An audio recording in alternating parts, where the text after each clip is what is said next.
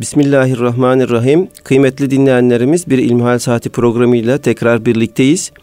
Yüce Rabbimizin selamı, rahmeti ve bereketi üzerimize olsun. Sizlerden bize gelen sorularımızı, sorularınızı, sizlerden bize gelen soruları değerli hocamız Doktor Ahmet Hamdi Yıldırım cevaplandırıyor. Muhterem hocam, ilk sorumuz şöyle: namaz kılan ve diğer ibadetlerini de yerine getirmeye çalışan ortalama bir Müslüman, etliye sütlüye pek karışmam düşüncesiyle yaşarsa, yani kendini kurtarma derdinde olursa, bu onun cennete girmesine yeterli olur mu? Elhamdülillahi Rabbil Alemin ve salatu ve selamu ala Resulina Muhammedin ve ala alihi ve sahbihi ecmain. Şimdi Basri Hocam, Cenab-ı Allah Kur'an-ı Kerim'de bizlerin toptan İslam'a girmemizi emrediyor. Ya eyyühellezine amenu udhulu fissilmi kâffeten. Ey iman edenler, Müslümanlığa toptan giriniz buyuruyor. Yani tek başınıza bireysel olarak değil de bir bütün olarak hepiniz birlikte İslam'a giriniz şeklinde bir emir söz konusu. Buradan anlaşılıyor ki Müslümanın kendisini cennete girdirme telaşının yanında başkalarını da cennete koyma telaşının olması lazım gelir. Müslüman, Müslümanın derdiyle ilgilenmek durumundadır. Ancak Cenab-ı Allah hiç kimseye takatinin fevkinde bir şey yüklemez. Yani herkes gücünün yettiğiyle sorumludur. La yükellifullahu nefsen illa vus'aha. Allah hiçbir nefse vus'atinin, kapasitesinin üstünde bir şey yüklemez. Ama kapasitesini son noktasına kadar sorar. Yani bir kimse on ton ağırlık kaldırabilecekse, bu kimsenin dokuz yüz efendim dokuz nokta dokuz yüz doksan dokuz birim kaldırması ton bazında kapasitesini tam kullanmaması anlamına gelir. Binaenaleyh gücün, kuvvetin, takatin son raddesine kadar kullanılması gerekir. Malımızın zekatını vereceğimizde, mahsulatımızın zekatını vereceğimizde, öşrünü vereceğimizde neyin verileceği bellidir. yüz lira kazanmışsan, ticaret yapıyorsan, yüz lira döner sermayen varsa, bu döner sermayenin karı da zararı da dahil olmak üzere kırkta birini, yüzde iki buçuğunu zekat olarak ayırırsın. Fakat takatimizi bilemediğimiz için, gücümüzü bilemediğimiz için biz elimizden gelen gayreti göstermeye memuruz. Onun için ilk dönem Müslümanlarına baktığımızda Ebu Hanife Hazretleri gibi, İmam Şafii Hazretleri gibi, İmam Malik gibi büyük alimlerimize, fakihlerimize baktığımızda onların uykuya zaman bulamadıklarını görüyoruz. Uyumaya bile fırsatları olmamış. En fazla güçleri, takatleri kesildiğinde göz kapakları artık açık duramaz hale gelmiş, kendilerinden on on beş dakika geçmişler, böylece istirahat etmişler. Bu yönüyle bakıldığında herkesin aynı derecede sorumlu olduğunu söylememiz de mümkün değildir. Yani düşünün, bir kimse e, yangın mahalline yakın bir yerde duruyor. Kardeşim, ben etliye sütlüye karışmam, kimsenin e, bir e, yarasına merhem olmam, evimde işime bakarım deyip evinden dışarıya çıkmayan, yangını söndürmeye gayret etmeyen bir kimse sorumlu olur. Sorumlu olmak sadece manevi düzeyde bir sorumlulukla da kalmaz. Elinden gelen imkanı seferber etmediği için cezai müeyyideye de çarptırılır. Bazen karşılaşmışsınızdır Basri Hocam, uçakta giderken acil bir anons yapılır. yolcularımızdan biri rahatsızlandı. Uçağımızda doktor varsa lütfen kendisini tanıtsın der. Ya şimdi ben tatile gidiyorum, doktorum diye ortaya çıkacağım, adam hasta, onunla ilgileneceğim, keyfimi bozacağım, ne gerek var kardeşim diyerek bir kimse doktor olduğu halde kendini tanıtmazsa çok ciddi müeyyidelere maruz kalır. Binaenaleyh imkanı olan her Müslümanın imkanlarını Allah'a kulluk için seferber etmesi gerekir. Fakat bir adam düşünün ki çölde yaşıyor, bir bedevi. Kendi başına yaşıyor. Efendimiz Aleyhisselatü Vesselam'a gelmiş, Müslüman olmuş. Ya Resulallah, ben Müslüman oldum. Bana ne yapacağımı söyle demiş.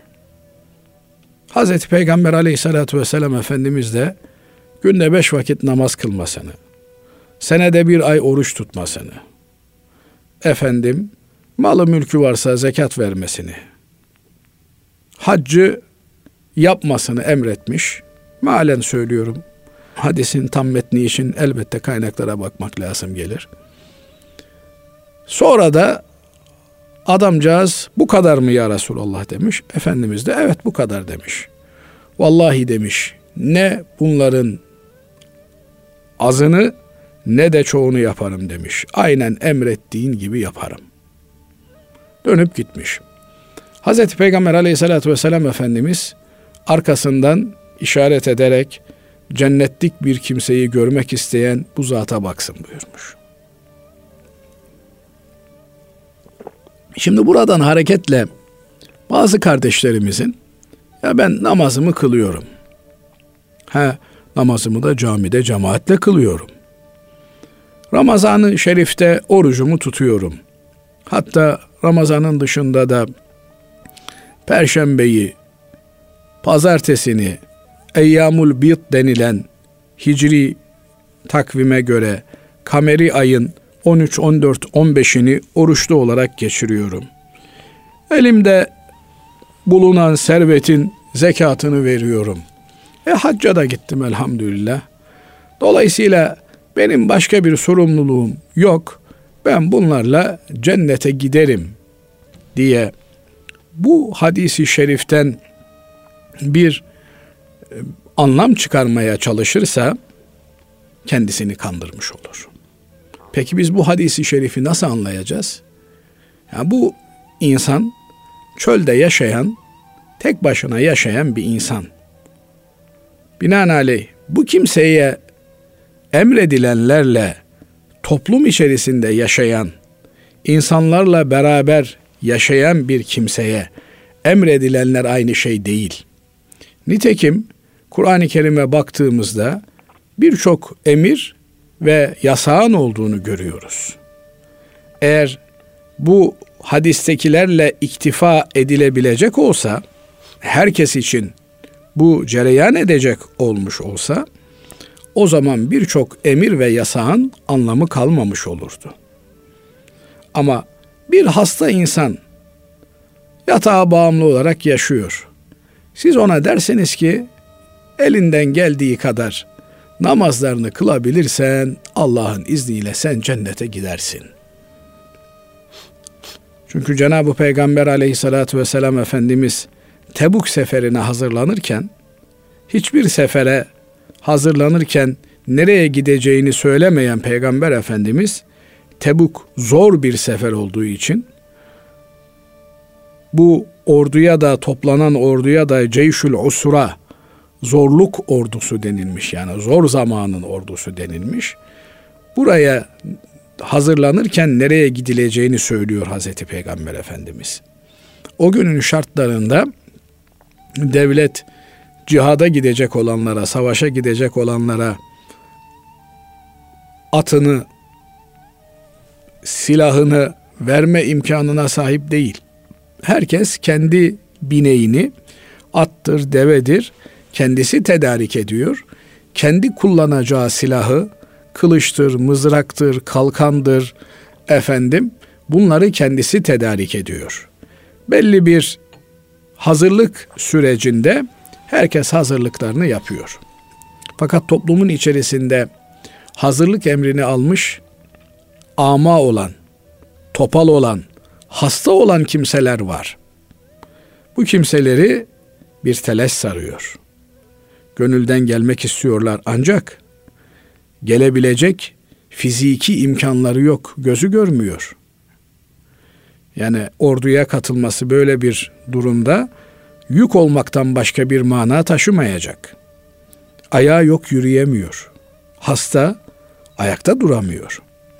Cenab-ı Allah bu kimselerin üzerlerine sorumluluk düşmediğini beyan sadedinde Sa'd billah leysa alel a'ma haracun ve la alel a'rac haracun ve la alel merid harac. Amaya, topala ve hastaya sıkıntı yoktur buyuruyor.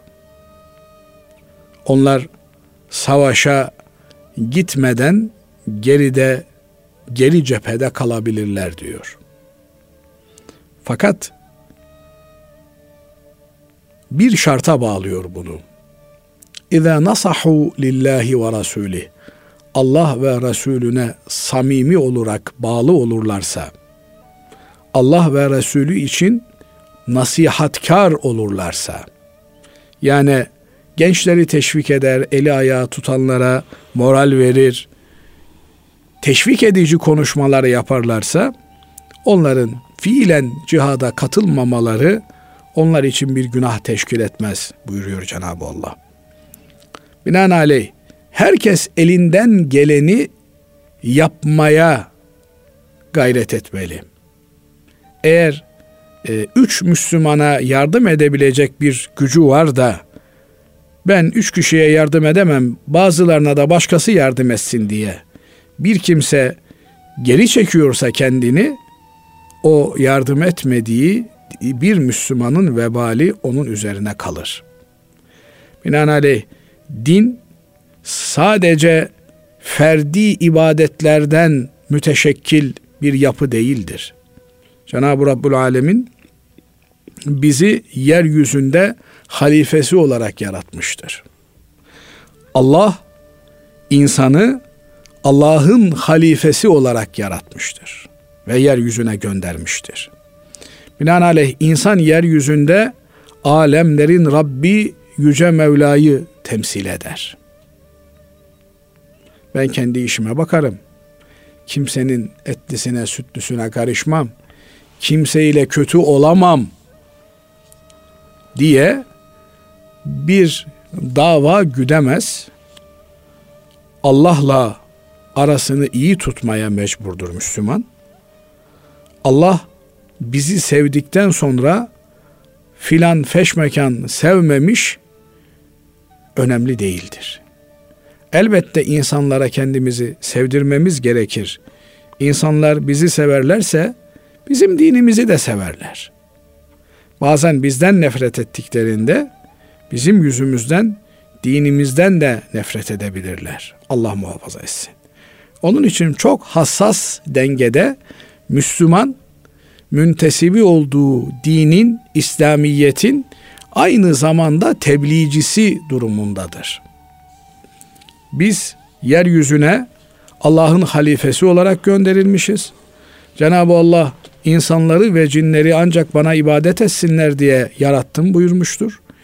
İbadettir bizim bütün hayatımız. Hayatımızın tamamını Allah'a kullukla geçirmek durumundayız. Nitekim bu anlamda bir gayretin içerisinde olursa bir Müslüman, çoluk çocuğunun nafakasını temin etmek için çalışması da bir kulluktur, ibadettir. Yaptığı her şey bu bağlamda onun insan olarak, kul olarak vazifesi cümlesinden kabul edilir. Ancak indirgemeci bir üslupla ben sadece namaz kılarım, kimseye de ne namaz kıl derim, ne namaz kılana karışırım, böylelikle kimseyle aramı kötü yapmam türünden ortada renksiz bir varlık olarak Müslüman kalamaz. Müslüman rengi bellidir, tarafı bellidir. Allah'tan taraf olmak, Peygamber aleyhissalatü vesselam Efendimiz'den taraf olmak zorundadır. Bunu yaparken biri ayağına basmış, biri ona laf söylemiş, bunları çok da umursamaz. İnsanların hidayetine vesile olmak için çırpınır Müslüman. Cenab-ı Allah bizi birbirimize zimmetlemiştir. Binaenaleyh eğer bir kimseye hakkı, hakikati ulaştırma imkanı var da ulaştırmazsak bundan sorumluyuz. Değerli hocam, son zamanlarda, daha önce de oldu farklı zamanlarda, yani ülkemiz içinde dayanışma, Müslümanlar arasında dayanışma zor zamanlarda oluyor. Ancak yurt dışında olduğu zaman, örneğin bugünlerde Hindistan'da Müslümanlar zulme uğruyor. Bu durumda bir Müslüman ne yapabilir? Şimdi Müslümanın ilk yapması gereken şey, bir defa duası makbul, kaliteli bir Müslüman olmaya çalışmaktır. Böyle olunca bir Müslüman önce kendisini ıslah etmeyi hedef olarak önüne koyar. Ve bütün mazlum coğrafyaya elinden geldiği miktarda dua etmeyi esas alır. Onun haricinde özellikle de günümüz için konuşacak olursak, kamuoyunu bilgilendirmek, Müslümanların sıkıntılarını, dertlerini görünür hale getirmek, eğer dil biliyorsa bildiği dillerle bununla ilgili neşriyat yapmak, bununla ilgili gündem oluşturmaya gayret etmek, Müslümanlara yapılan zulmü an be an bütün dünyaya ilan etmek ve görevlileri, yetkilileri vazifelerini yapmaya çağırmak gibi asgari bir sorumluluğumuz vardır. Elbette gücümüzün yettiğiyle sorumlu olduğumuz için fert olarak bu tür kurumsal hale gelmiş olan zulümlere yapabileceğimiz çok fazla bir şey yok. Fakat elimizden gelen imkanları seferber ederek en azından Cenab-ı Allah'a gücümüzün yettiğini yaptığımızı söylemek adına bir gayret içerisinde olmamız ve bu zulmü herkese ulaştırmamız lazım gelir.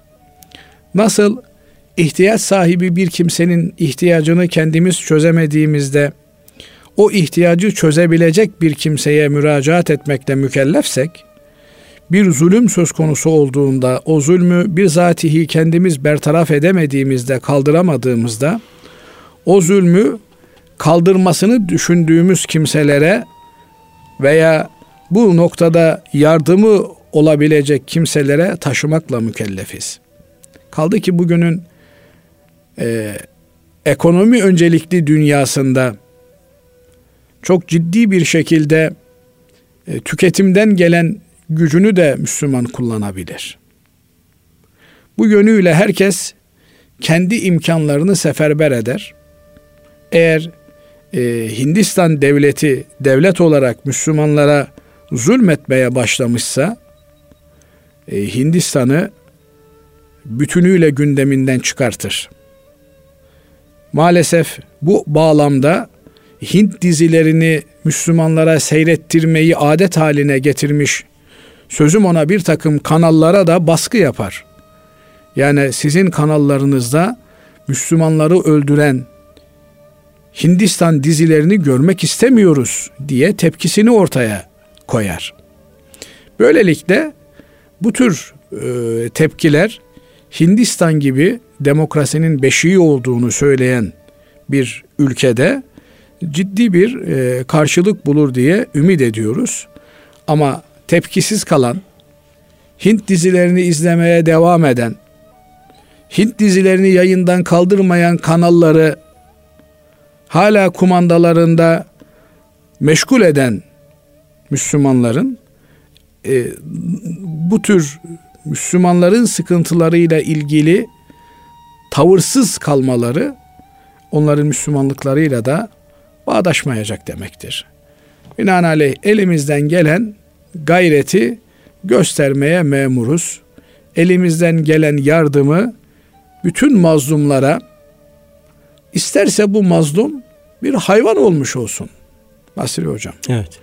Yani biri gözümüzün önünde bir kedicağıza zulmediyorsa ona da sessiz kalamayız.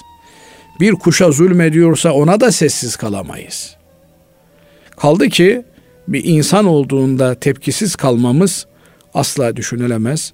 Cenab-ı Allah bütün Müslümanlara, bütün mazlumlara nusret eylesin, yardım eylesin. Amin. Değerli hocam, ikinci sorumuz şöyle: ölmüşlerimize okunan Kur'an'ın onlara faydası var mıdır? Kaynağıyla belirtir misiniz? Diyor. Kaynağıyla belirtelim Basri Hocam. Şimdi eğer kardeşimiz kaynak sorarken ölülere okuduğunuz Kur'an ölülere ulaşır malinde bir ayet bekliyorsa veya böyle bir hadis bekliyorsa, böyle bir hadis yok, böyle bir ayet de yok. Fakat yaptığımız iyiliklerden akrabamız olan, yakınımız olan ölülerin istifade edeceğini bildiren ayetler de var, hadisler de var. Nasıl bir babanın evladına, bir evladın babasına ölümleri halinde mirasları kalıyorsa, malları kalıyorsa, aynı şekilde bir baba evladına manevi mirasını, bir evlat babasına manevi mirasını da bırakır. Mesela babanız öldüğünde malı, mülkü, arsası, tarlası vesairesi mirasçısı olarak size kalır. Eğer ulemadan bir zatsa, sulahadan bir zatsa e, filan alimin oğlu diye sizi anarlar. Böylelikle babanızın itibarı da size miras olarak kalmış olur.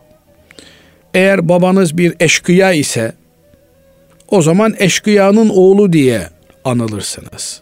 Yani onun menfi mirası da, menfi e, yönü de size bir miras olarak kalır. E mesela evladını hafız yapmışsa bir anne baba, hafızın anası babası diye itibar görür. Hatta hadislerde Efendimiz Aleyhisselatü Vesselam çocuğunu hafız yapan bir anneye, bir babaya öyle bir taç takılır ki herkes acaba bu hangi peygamber diye bakışır birbirine malinde bir hadis-i şerif hatırlıyorum. Demek ki bir evladın manevi itibarı da anasına babasına kalıyor. Yine aynı şekilde Allah muhafaza etsin, katil ise katilin annesi, katilin babası, hırsızın annesi, hırsızın babası diye yaftalanıyor insanlar. Binaenaleyh bizim Ee, yakınlarımızla olan ilişkimiz sadece miras düzeyinde maddi varlıkların intikali değildir. İtibar anlamında manevi varlıkların da bir intikali söz konusudur. Durum böyle olunca Kur'an-ı Kerim'e baktığımızda Hızır Aleyhisselam'la Musa Aleyhisselam'ın kıssası anlatılırken, detaylarına girmeden Hızır Aleyhisselam'la arkadaşlık yapıyor Musa Aleyhisselam. Birinci imtihanı, yani susması gerektiği yerde itiraz ediyor. İkinci imtihanı da yine susması gerektiği yerde itiraz ederek e, geçiriyor. Üçüncü de Hızır Aleyhisselam'la Musa Aleyhisselam yolda beraber giderlerken bir köye uğruyorlar. İstat'ama ehleha. Köyün ahalisinden karnımız çok aç, bize yemek verin diyorlar. Fakat فَاَبَوْ اَنْ يُضَيِّفُوهُمَا köy ahalisi onlara yemek vermiyor. Onları misafir yapmıyor.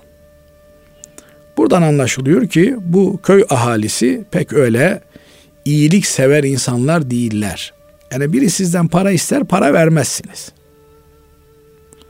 Yani bu beni aldatıyor dersiniz, sömürüyor dersiniz. Ama biri sizden ekmek istediğinde ekmek vermemek gibi bir e, düşüklük yapmaz kimse. Niye? Karnı aç insanın. Yani tok insan yemek yiyemez. Aç ki yemek yiyecek. Hani Türkçemizde de bir laf vardır. Tok ağırlaması zor olur. Yediremezsin toku. Fakat aç olmalarına rağmen bu köy ahalisi Musa Aleyhisselam'la Hıdır Aleyhisselam'ı misafir etmiyorlar. Bu da gösteriyor ki bu köy ahalisi pek öyle mürüvvet ehli, asil insanlar değiller. Yani tabirimi mazur görün, e, düşük karakterli insanlar. Bir misafire bile yemek ikram etmediklerine göre. Derken Hızır Aleyhisselam bir duvar görür. Bu duvarı tamir edeceğiz der. Musa Aleyhisselam dayanamaz tabii. Yani iki defa e, imtihanda sıkıntı yaşamasına rağmen üçüncüsünde de itiraz eder. Böylelikle zaten yollarını ayırırlar. Yahu der, yemek istedik yemek vermediler bize, ekmek istedik ekmek vermediler. Sen kalkmışsın bunların duvarlarını tamir ediyorsun der. Neyse tamiri yaparlar. Sonra biliyorsunuz teker teker gerekçelerini açıklar Hızır Aleyhisselam. Duvara gelince der ki, duvarı tamir ettik çünkü وَأَمَّا الْجِدَارُ فَكَانَ لِغُلَامَيْنِ يَت۪يمَيْنِ فِي الْمَد۪ينَةِ وَكَانَ أَبُوهُمَا صَالِحًا. Bu iki yetim çocuğa ait bir duvardı der. Bunlar küçük oldukları için duvar yıkılacak. Duvar yıkılırsa altındaki hazine ortaya çıkacak. Babalarının kendilerine bıraktığı, bu köy ahalisi bize yemek vermeyen, ekmek vermeyen bu köy ahalisi bu çocuklara bu hazineyi, bu serveti bırakmaz. Öyle görülüyor çünkü. Biz diyor babalarının hatırına ve kâne ebûhumâ sâlihâ, babalarının hatırına.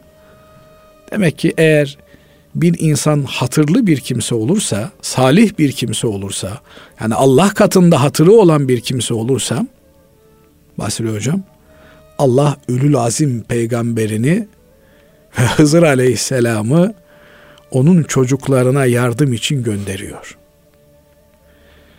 Yani baba sadece evladına maddi miras bırakmıyor, manevi miras da bırakıyor. İşte burada bıraktığı manevi mirası görüyoruz. Bu çocuklar babalarının salih olmalarından istifade etmişler mi? Etmişler. Hatta rivayetlere göre yedi batın yukarıda, yedi kuşak yukarıda bir dede imiş salih olan. Yani yedi kuşağa kadar bir babanın iyiliği, Allah katında hatırı sayılır biri olması evlatlarına yarar olarak, fayda olarak dönüyor. Hatta bir zat diyor ki Basri Hocam, buradan hareketle kendim için değil ise de diyor evlatlarımın hatırına salih bir insan olmam lazım geldiğini buradan anladım diyor. Yani ben iyi olursam Allah benim çoluğumu çocuğumu da korur, muhafaza eder. Ama yok ben kötü olursam, o zaman benim kötülüğüm çoluğuma çocuğuma da sirayet eder. Tabi burada başka şeyler de belki birilerinin aklına gelebilir ama önemli olan nokta şu. İyi olan insanın iyiliği de çocuklarına miras kalıyor, kötülüğü de miras kalıyor. Onun için e, ana baba hakkı ödenmez. Hakikaten Müslüman namazında, niyazında salih annenin, babanın hakkı ödenmez. Diğerinin de ödenmez. Fakat hele de böyle bir güzel miras bırakmışsa. Şimdi bunun ne alakası var diyeceksiniz okunan Kur'an'ın ölüye gidip gitmemesine. eğer baba ölmüş olan çocuğuna Kur'an okursa, o Kur'an ölmüş olan çocuğuna gider. Niye? Eh, iyiliği gidiyor da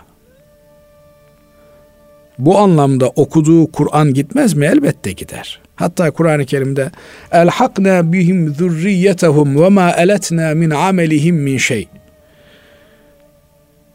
Dedelerine, atalarına zürriyetlerini de kattık buyuruyor. Yani cennete giderken sadece kendileri gitmesin, zürriyetleri de gitsin. Ve ma eletna min amelihim min şey. Onların amellerinden de, sevaplarından da bir şey eksiltmedik.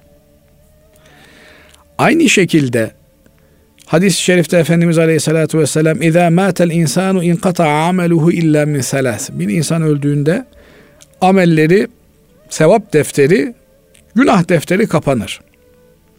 Üç şeyde açık kalır buyuruyor. Bu üç şey malumunuz olduğu üzere sadakayı cariye. O yaptığı hayır, hayrat devam ettiği müddetçe ona sevap olarak akar gelir. Ne yapmış? Bir çeşme yapmış. O çeşmeden hayvanlar içiyor, insanlar içiyor. Sevap olarak ona gelir. Ne yapmış?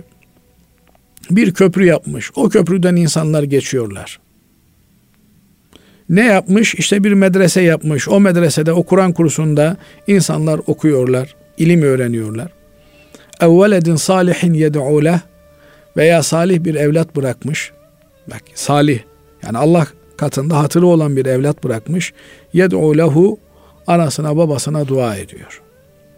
Dua etmek fayda verdiği gibi okuduğu Kur'an da fayda verir. Binaenaleyh e, bir kimse e, şöyle bir şey müsaadeniz olursa anlatmak isterim. Rahmetli babacığım ilkokulu bitirdiğimde herhalde akranlarıma göre de biraz e, derecelerim yüksekmiş.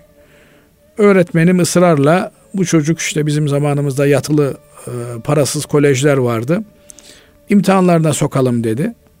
Babacığım yok, ben Kur'an kursuna göndereceğim.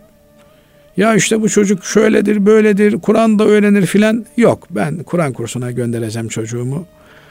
Ben öldüğümde mezarımın başına gelip put gibi dikilmesini istemiyorum. Bir Fatiha hiç olmazsa okusun diye ben çocuğumu Kur'an kursuna göndereceğim. Kur'an eğitimini alacak. Bir sene Kur'an eğitimini alsın. Ondan sonra nereye gidip okumak istiyorsa gitsin okusun diye rahmetli babacığım, Cenab-ı Allah, Allah rahmet, rahmet eylesin. eylesin. Şimdi düşünüyorum da Basri Hocam akıllı adammış. Akıllı adammış. Niye? E ben e, pilot olmayı heves ediyordum o zamanlar. Çünkü bilinçaltına, yetmiş bir doğumluyum. Bilinçaltına bu e, işte Kıbrıs harekatı olmuş yetmiş dörtte. E, pilotlar, hep savaş pilotları var. O yerleşmiş herhalde. Yani bir pilot olsaydım, ne bileyim yani bir yerde bir mühendis olsaydım, mimar olsaydım vesaire filan, e kendime çalışacaktım. Sadece kendime çalışacaktım. Şimdi ben kendime de çalışsam, oradan hacı babama, hacı anneme bir şeyler gidiyordur. Şimdi benim okuduğum Kur'an'dan, adamın niyeti oydu zaten. Yani benim bu çocuğum Kur'an kursuna gitsin ve bana Kur'an okusun niyetinde idi. E, benim okuduğum Kur'an'dan babama gitmeyecek de kime gidecek? Ama bir insan evladıyla ilgilenmemiş, yani onun Kur'an öğrenmesini, besmele öğrenmesini önemsememiş, Kur'an'la bir irtibatı olmamış. E şimdi bu kimse gitti, üç tane hafız evine çağırdı, ona Kur'an okuttu, İşte onlar da babasının ruhuna bağışladı. E buradan babasına gider mi? E yine gider. Niye?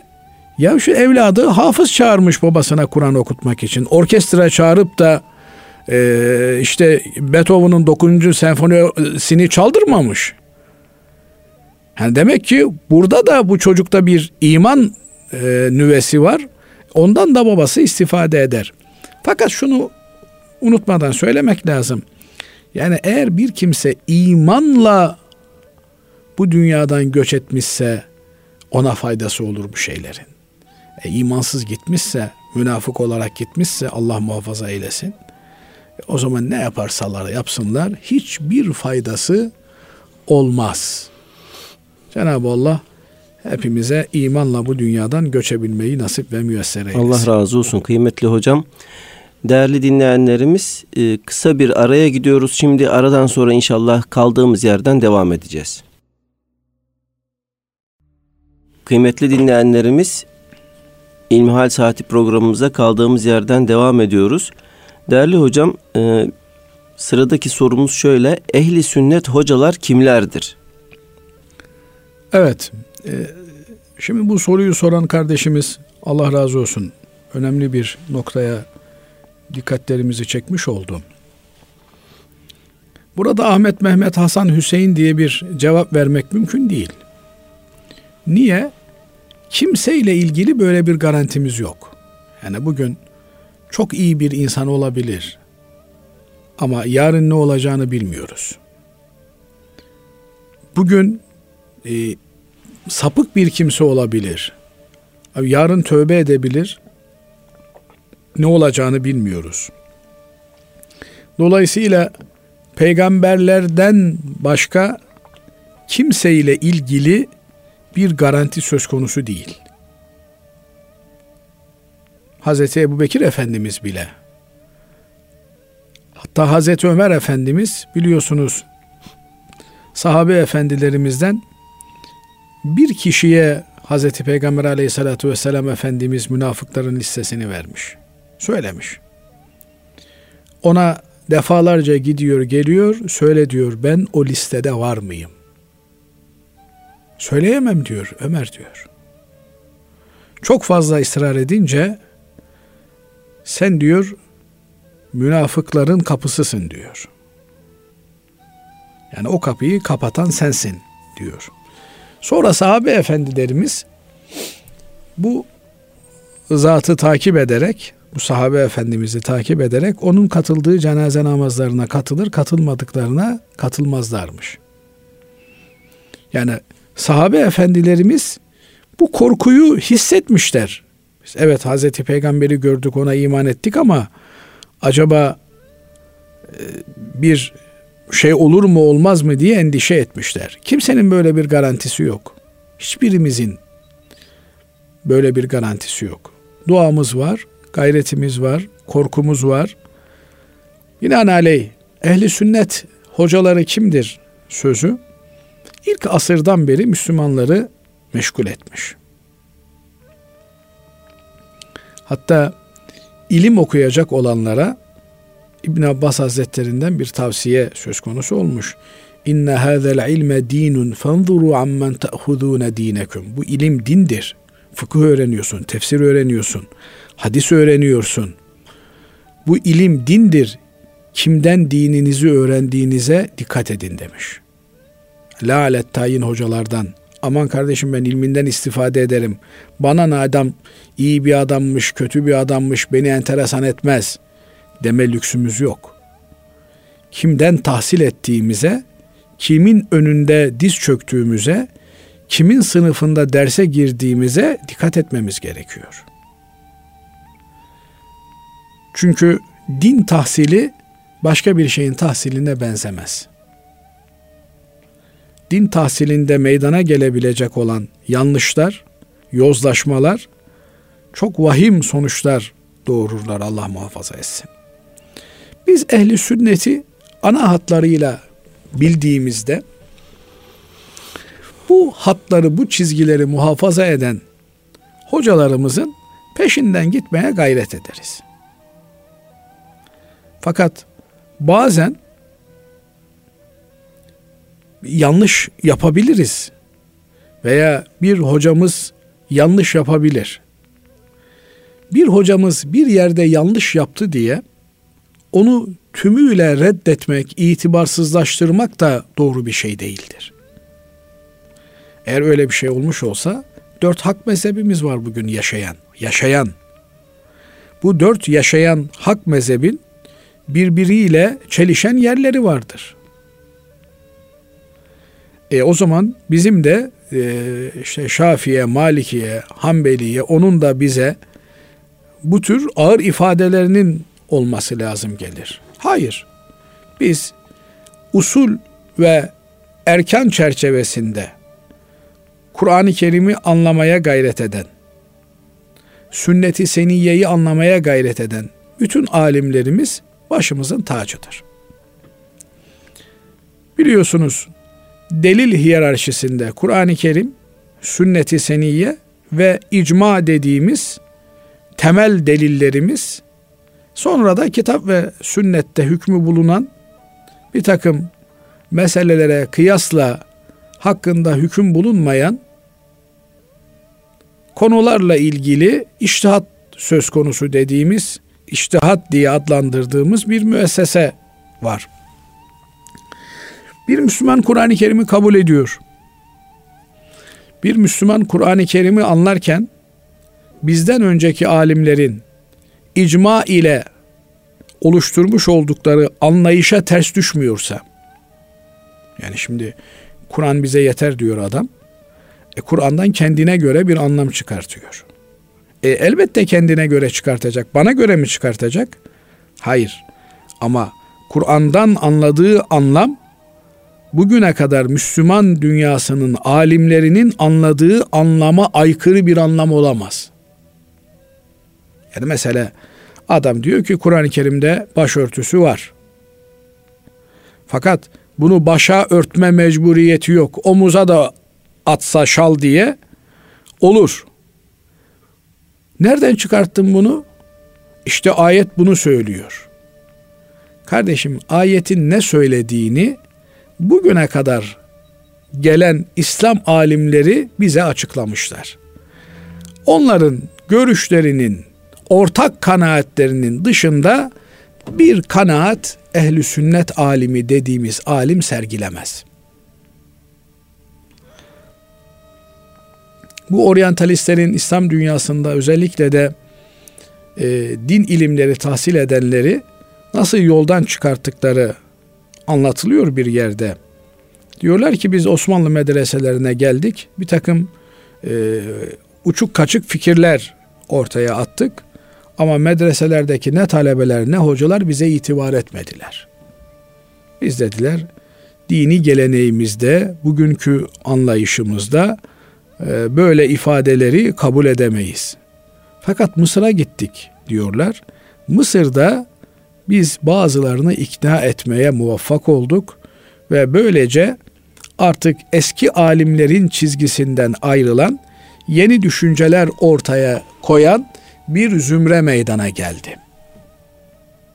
Kur'an-ı Kerim'i anlarken eski ulemanın müktesebatını, kazanımlarını yok sayarak yeni yeni bir takım icatlar çıkartmaz ehli sünnet alimi. Ehli sünnet alimi Efendimiz aleyhissalatu vesselama nispet edilen sahih hadisleri reddetmez. Hadis ilminde mevcut olan kriterlere göre elbette hadisleri bir tasnife tabi tutar. Fakat hadis reddetmek diye ehli sünnetin bir anlayışı olmaz. Hadisleri anlama ile ilgili sıkıntımız olabilir Basri Hocam. Ama uydurma hadisleri de tabii ki kabul etmiyoruz yani. Tabii o Hazreti Peygamber evet. Efendimiz'e aidiyeti olmadığı için reddediyoruz. Tabii ki. Yani Ahmet'in sözünü, yani Mustafa'nın sözünü Muhammed Mustafa'ya nispet etmek, bu zaten bir cinayet, yani ondan bahsetmiyoruz. Evet. Fakat Hazreti Peygamber aleyhissalatü vesselam Efendimiz'den bir söz nakledilmiş. Biz bunu anlayamamışız. Olabilir, anlayamayabiliriz. Anlayamadığımız her şeyi reddetmemiz olmaz. Şimdi tahlil yaptırdım. B on iki eksik çıkmış Basri Hocam. Bunu anlatıyorum önemli bir noktaya işaret etmek için. yüz dört çıkmış. Normalde işte yüz yirmi altıdan başlıyor. Normali iki yüz üç yüz olması gerekiyor. Yukarıya doğru gidiyor. Ne yapar dedim B on iki eksik olunca? Unutkanlık yapar dediler. Vücutta halsizlik, taketsizlik olur filan. Ya unutmak da kötü bir şey değil. Yani insan her şeyi hatırladığını düşünsenize, çöplük haline gelir zihin. Allah'ı unutmadıktan sonra gerisini hepsini unutmuşsun, hiç problem değil. Şimdi bunu bana söylediklerinde aklıma hemen bir olay geldi. Özbekistan'a e, ziyarete gitmiştik. Oradaki e, hem silsilemizin büyüklerini ziyaret edelim, hem de işte büyük hadis alimi İmam Buhari Hazretleri'ni, onun yaşadığı yerleri görelim diye. O arada İmam Buhari Sempozyumu diye bir sempozyum da icra edildi. Orada işte Ebu, İmam Buhari Hazretleri'nin on altı yaşında bütün hadis kitaplarını ezberlediği, bütün Hanefi fıkıh kitaplarını ezberlediği anlatıldı, söylendi. Bir e, üniversiteden bir hocamız, ya dedi, ben bunlara inanmıyorum dedi. Yani bir adamın on altı yaşında bütün hadis kitaplarını ezberleyeceğine. Şimdi niye inanmıyor diye benim bu B on iki tahlili düşük çıkınca jeton düştü bende Basri Hocam. Ya senin benim B on ikimiz düşük diye biz ezberleyemiyoruz diye, biz hatırlayamıyoruz diye İmam Buhari'nin de B on ikisi düşük olacak demek değil ki. Belki onda bin. Yani e, hadisi biz anlayamadık diye kimse anlayamaz. Yahu ben anlamamışsam kimse bunu anlayamaz diye bir iddia kibirden başka bir şey değil. Yani bunu İnsan olan biri yapmaz. Bırakın ilim ehli olan birini. Bu hadisi reddediyorum. Niye? E çünkü bunu ben anlamadım. İyi o zaman. Yani iki tane kablo olsa, birinde elektrik var, birinde elektrik yok. Ya kardeşim ben bunun hangisinde elektrik var görmüyorum, ikisine de tutarım der mi aklı başında bir insan? Yani sen görmüyorsun diye, sen anlamıyorsun diye yok olur mu bir şey? Hasılı kelam, ehli sünnet dediğimiz alimlerimiz hadis-i şerifleri anlama gayreti içerisine girerler. Anlamadığını sorar, araştırır, anlayana kadar bir çaba içerisindedir. Fakat anlamadım diye reddetme eğilimine girmez. Yine ehli sünnet dediğimiz alimlerimiz maksatları insanların Müslüman olmasını temin etmektir. Yoksa birini öbürünü dinden, imandan çıkartmak değildir. Böyle olunca geçmiş alimlerimize saygıyla, hürmetle bağlı kalıp Kur'an ve sünnet ekseninden ayrılmayan alimlerimiz ehli sünnet dediğimiz alimlerimizdir. Bu alimlerimiz yer yer yanlış bir yoruma kapılabilirler. Yani demiş ki şu şöyle ben bunu anladım ama birçok alimimiz öyle anlamamış. Ya mesela bununla ilgili şimdi misal verip de e, zihinleri de bulandırmak istemem ama sahabe efendilerimizden de yani bir takım farklı görüşleri olanlar olmuş, baş tacı ettiğimiz. Yani bir farklı görüşü var diye bir insan ehli sünnet olmaktan çıkmaz. Bazen de Basri Hocam burası önemli bir nokta. Bir konuşmanın içerisinde hoca efendi hitap ettiği kitleye bakmış. Biraz da onların e, yaydığı enerjiyle üst perdeden konuşmuş. Mesela e, gençliğe hitap ederken bugünün gençliğinin durumunun ne kadar zor olduğunu ifade etmek için. Hakikaten bugünün e, günah bataklığında günahsız kalabilmenin ne kadar zor olduğunu anlatabilmek için söz gelimi işte filan sahabi gelsin de bugün bu bataklıkta temiz kalsın diye bir haddini aşan cümle kurmuş. Yani bu kıyas maal farik. Haddini aşan bir cümle. Ama e, bu hoca efendiye ya hocam bu söylediğin yenilir yutulur bir şey değil. O günün toplumu bugünkünden daha böyle günahsız bir toplum değil diye söyleseniz ya evet Yani ya, yanlış yaptık deyip kabullenebileceği bir mesele. Fakat bunu da aa işte bakın sizin hocanız, sizin abiniz, sizin bilmem neyiniz böyle bir laf etti, bu ehli sünnet olur mu? Ya bunlar e, bir Müslümana yakışacak şeyler değil. Bir Müslüman ayıp örtücü olmalı. Evet, bu konuyu böyle söyle kardeşim, sahabe-i, sahabe-i kiram efendilerimizle ilgili bizim itikadımız pak olmalı. Yani nedir? Ehl-i sünnet çizgisi, sahabenin mertebesi en düşük olanı, sahabe dışındaki mertebesi en yüksek olan tabiinden daha üsttür.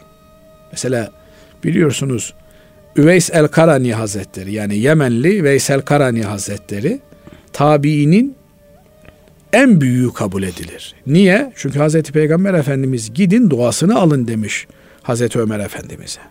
Hazreti Ömer Efendimiz hacca gelmiş Yemenliler, onların arasında Veysel Karani'yi arıyor. Aramış taramış, ya yok demişler öyle biri. En son birinin aklına gelmiş ki ya Arafat tepesinde koyunlarımızı, davarlarımızı otlatması için bir yarı meczup bir adam var. Acaba sen ondan mı bahsediyorsun? Kimsenin itibar etmediği biri. Ama yeryüzünde öyle çok apoletsiz, kimsenin itibar etmediği insanlar var.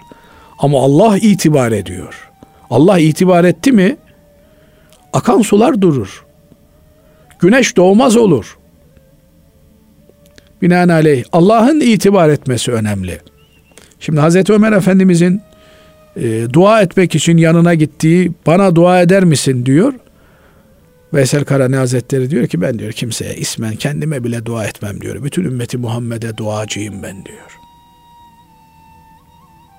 Sonra işte ısrar üzerine sen de bana dua et diyor. Ey Ömer diyor, biz kim siz kim diyor. Yani bu kadar iltifata mazhar olmuş. Hazreti Peygamber Efendimiz hırkasını hediye etmiş. Ama sahabi olabilir mi? Olamaz. Sahabinin sahabinin yanına bile yaklaşamaz fazilette. Böyle olunca yani bu sözler yanlış olmuştur. Haddini aşmıştır. De geç git. Yani bir başka hoca efendi farklı bir alanda bir yanlış yapmış olabilir. Bir yanlışından dolayı onu reddetmek, e maalesef biz e, onun kaşının üzerinde gözü var, berikinin kulağının yanında burnu var türünden bahanelerle ehli sünnet dairesini kırpmaya başlarsak ne ehil kalacak ne sünnet kalacak Basri Hocam. Evet. Dolayısıyla Müslümanları seven, Müslümanlara saygısı olan, ulemaya saygısı olan, hatasını kabul edebilme erdemi gösteren alimlerimiz başımızın tacı alimlerimizdir. Ama hatayı inatla savunan, Müslümanları tenkit etmeyi, Müslümanları cahil, bidat ehli gibi göstermeyi ve birilerini kafir çıkartmak için elinden gelen gayreti ardına koymayanları bu kategoride de değerlendirmemiz mümkün değil. Evet. Allah razı olsun değerli hocam. Cümlemizden. Efendim şimdi şöyle diyor dinleyicimiz. İnsanlara İslamiyet'i, Müslümanlığı doğru ve yeterli derecede anlatmayan hocalarda hakkımız var mıdır? Tabii insanlara İslamiyet'i doğru ve yeterli derecede anlatmayan hocalara söyleyecek sözümüz var. Fakat öyle hocaların yetişmesine katkı sağlamadığımız için de toplumun bizim üzerimizde hakkı var. Ne ekersen onu biçersin diyorlar. Binaenaleyh yahu kardeşim hocalar bize hakkı hakikati söylemedi, bizim onların üzerinde hakkımız var. Tamam, var. Peki hakkı hakikati söyleyecek hocaların yetiştirilmesi, ortamın hazırlanması için ne tür bir katkınız oldu sizin? Yani bu bir döngü. İyi toplumlar iyi insanlar çıkartırlar. İyi aileler, iyi insanlar yetiştirirler. İbn-i Haldun Hazretleri diyor ki, yani dünyanın gelmiş geçmiş en büyük sosyoloğu kabul ediliyor. Siz çocuğunuzu eğitmek için gayret sarf etmeyin diyor. Kendiniz ahlaklı bir insan olursanız çocuğunuz zaten size bakarak ahlaklı olur. Yani şimdi biz ne yapıyoruz? Elimizde cep telefonu, aman çocuğum çok cep telefonuyla meşgul oluyorsun. Ondan sonra otur iki sayfa Kur'an-ı Kerim oku. E sen bir oku. Sen yirmi sayfa Kur'an-ı Kerim okursan o çocuk da iki satır Kur'an-ı Kerim okur. Binaenaleyh e, çocuğumuzu saldığımız ortam, sokak, mahalle, yani bir çocuk tek başına yetişmiyor Basri Hocam. Efendimiz Aleyhisselatü Vesselam Müslümanların yerleşim yerleri müşriklerin ışıklarını görmesin diyor. Yani öyle bir şehir planlaması yapın ki Müslüman mahalleleri müşrik mahallelerin ışıklarını görmesin diyor. Şimdi biz müşrik mahallenin ışığını duvarımıza, kıbleye bakan duvarımıza koymuşuz. Sabah akşam yirmi dört saat, bizim çocukluğumuzda hiç olmazsa saat onda kapanırdı bu televizyon. En son bir İstiklal Marşı okunurdu, kapanırdı. Şimdi öyle değil, yirmi dört saat. yirmi dört saat bir tane olsa bin bir türlü kanaldan müşriklerin ağırlıklı olarak bırakın ışıklarını görmeyi, aile hayatını, yatak odasını evimize getiren televizyonu izliyoruz.